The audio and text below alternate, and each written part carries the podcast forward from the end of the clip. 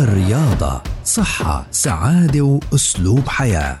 نصائح ومعلومات رياضية مهمة لجسم صحي وسليم، تسمعوها يومياً عبر أثير أجيال مع الكوتش مجد الرابي مدرب الرياضة المحترف. مع الكوتش بودكاست من أجيال يأتيكم كي تطوروا أجسامكم نحو صحة أفضل.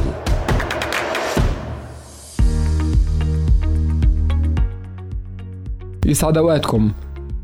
في ناس يعني نسبتهم جيدة بيجوا على الجيم وبيسألونا انه احنا ليش بنحس انه احنا والله مثلا عضلة البايسبس عند اليمين اكبر من عضلة بايسبس الشمال، او والله عندي مثلا الصدر عندي ان الجهة اليمين اكبر من الجهة الشمال، شو السبب؟ ليش انا بصير عندي زي هيك؟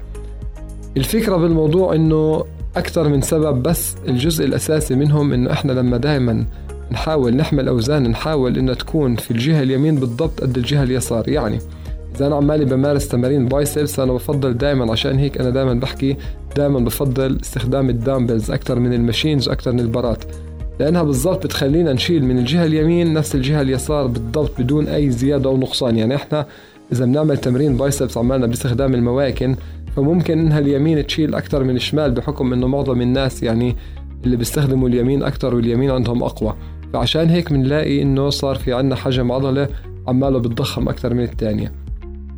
أنا نصيحتي دائما للجميع إنكم استخدموا الدامبلز في التمارين، وحاولوا دائما قد ما تقدروا يكون العزم من الدفع أو السحب خلال التمرين يكون من جهة اليمين بالضبط نفس الجهة الشمال، وحتى التكرارات تكون بالضبط زي بعض عشان نتجنب هذا التضخم أو الفرق بأحجام العضلات.